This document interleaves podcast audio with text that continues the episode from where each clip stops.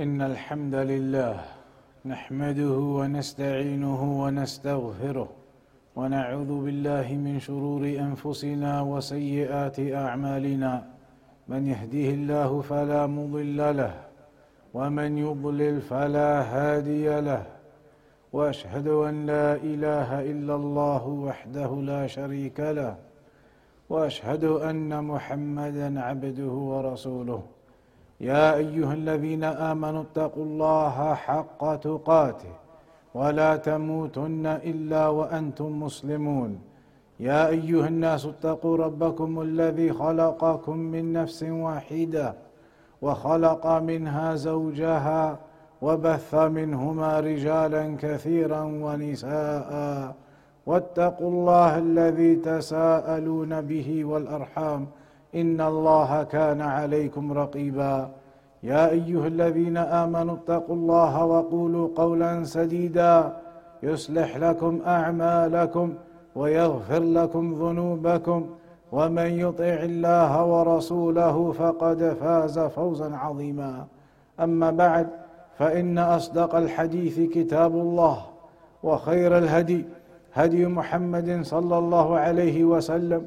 وشر الأمور محدثاتها وكل محدثة بدعة وكل بدعة ضلالة وكل ضلالة في النار فيا أيها الناس اتقوا الله تعالى قال الله تعالى اتقوا الله حق تقاته ولا تموتن إلا وأنتم مسلمون وقال الله سبحانه وتعالى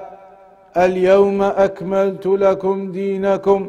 واتممت عليكم نعمتي ورضيت لكم الاسلام دينا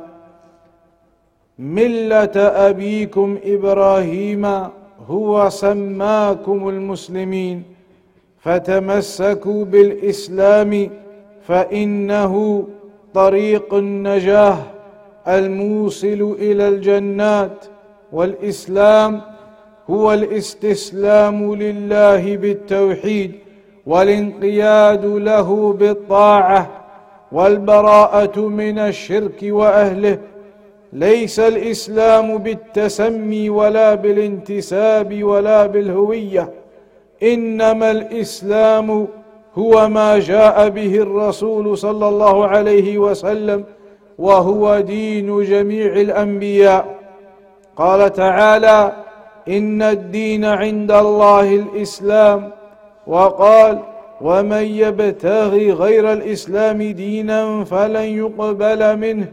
وهو في الاخره من الخاسرين فكل الانبياء واتباعهم على الاسلام وان اختلفت شرائعهم فإنهم كلهم على الإسلام لله عز وجل إلى أن بعث محمد صلى الله عليه وسلم فصار الإسلام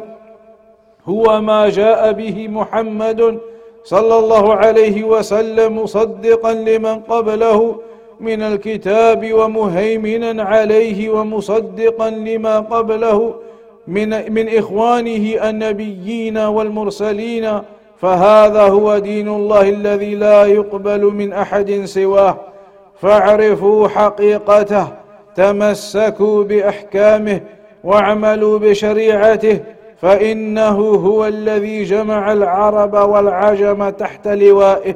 فصاروا اخوه متحابين قال تعالى يا ايها الناس انا خلقناكم من ذكر وانثى وجعلناكم شعوبا وقبائل لتعارفوا إن أكرمكم عند الله أتقاكم إن الله عليم خبير وقال تعالى يا أيها الذين آمنوا اتقوا الله حق تقاته ولا تموتن إلا وأنتم مسلمون أشكلت هذه الآية على الصحابة رضي الله عنهم فقالوا ومن يطيق أن يتق الله حق تقاته فإن حق الله عظيم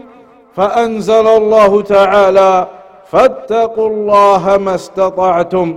فمن اتقى الله حسب استطاعته فقد اتقى الله حق تقاته والله يعفو عما لا يطيقه الإنسان ولا يقدر عليه لا يكلف الله نفسا إلا وسعها لها ما كسبت وعليها ما اكتسبت اتقوا الله حق تقاته ولا تموتن إلا وأنتم مسلمون لأن الأعمال بالخواتيم فمن مات على الإسلام نجا وأفلح وفاز عند الله ومن مات على غير الإسلام فهو من الخاسرين الهالكين دون نظر الى نسبه الى مكانته الى قبيلته الى بلده فالنظر انما هو الى التقوى ان اكرمكم عند الله اتقاكم ليس الكرم بالانسانيه ولا بالنسب ولا بالقبيله وانما هو بتقوى الله سبحانه وتعالى وهو الله الذي لا يقبل من احد سواه فقوله ولا تموتن الا وانتم مسلمون فيه الحث على التمسك بالاسلام الى الممات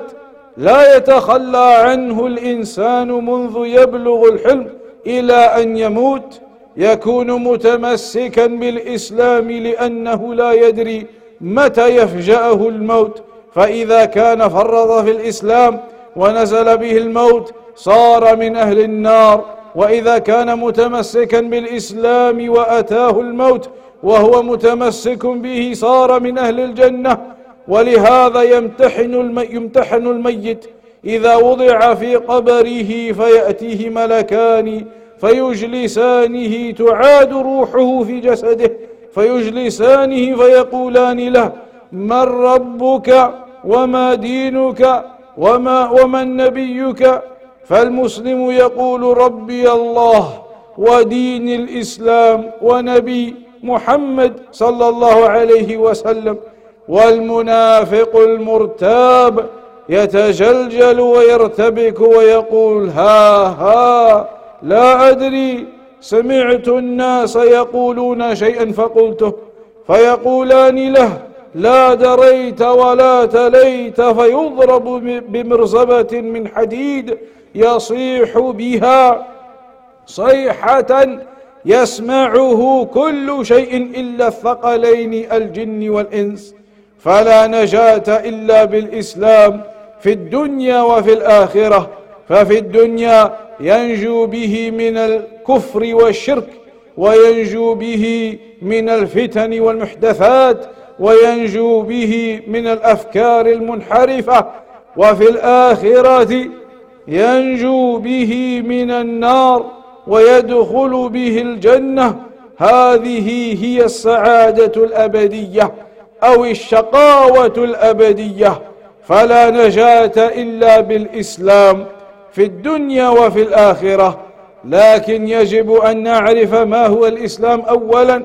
ثم نعمل به ما يكفي المعرفة لا الدعوة تكفي والانتساب ولا المعرفة تكفي ولا بد من الحقيقة والعمل فالإسلام هو الاستسلام لله بالتوحيد فالمشرك والكافر ليس بمسلم وإن ادعى أنه مسلم مثل ما عليه عباد القبور الذين يقولون لا إله إلا الله نحن مسلمون ثم يقولون يا علي يا حسين يا عبد القادر يا بدوي يا فلان يا فلان يدعون من دون الله ويعبدون من دون الله ما لا يضرهم ولا ينفعهم ويقولون هؤلاء شفعاؤنا عند الله فيسمون الشركة توسلا وطلبا لشفاعة وهو الشرك وإن غير اسمه فهو شرك لا يتغير الحقائق لا تتغير باختلاف الأسماء إنما هو شرك فعلى المسلم أن يعرف دينه وأن يتمسك به وأن يسأل الله الثبات عليه وأن يموت عليه فقد جاء في الحديث إن العبد ليعمل بعمل أهل الجنة حتى ما يكون بينه وبينها إلا ذراع فيسبق عليه الكتاب فيعمل بعمل أهل النار فيدخلها وإن العبد ليعمل بعمل أهل النار حتى ما يكون بينها وبينه إلا ذراع حتى ما يكون بينه وبينها إلا ذراع فيسبق عليه الكتاب فيعمل بعمل أهل الجنة فيدخلها فالأعمال بالخواتيم نسأل الله حسن الخاتمة فاتقوا الله عباد الله تمسكوا بهذا الدين دين الإسلام الذي جاء به محمد صلى الله عليه وسلم الإسلام الذي ألف الله به بين قلوب العرب والعجم وبين الأبيض والأسود ألف به بين سلمان وعمار وبلال وصهيب بين أبي بكر الصديق وعمر بن الخطاب وعثمان بن عفان وعلي بن أبي طالب وسائر الصحابة فجعلهم إخوة متحابين في الإسلام ولهذا يقول الله سبحانه لنبيه محمد صلى الله عليه وسلم هو الذي أيدك بنصره أي الله سبحانه هو الذي أيدك بنصره وبالمؤمنين وألف بين قلوبهم لو أنفقت ما في الأرض جميعا ما ألفت بين قلوبهم ولكن الله ألف بينهم إنه عزيز حكيم إذا إذا نظرة إلى المسجد الحرام الذين يصلون فيه كل وقت نظرة إلى الأبيض والأحمر والأسود والعربي والعجم مختلف الجنسيات من الذي جمعهم وألف بينهم إنه الإسلام يا عباد الله إنه الدين هو الذي جمعهم وألف بينهم وجعلهم صفوفا بعضهم إلى جانب بعض لا فرق على عربي على أعجمي ولا على أبيض على أسود ولا أحمر إلا بالتقوى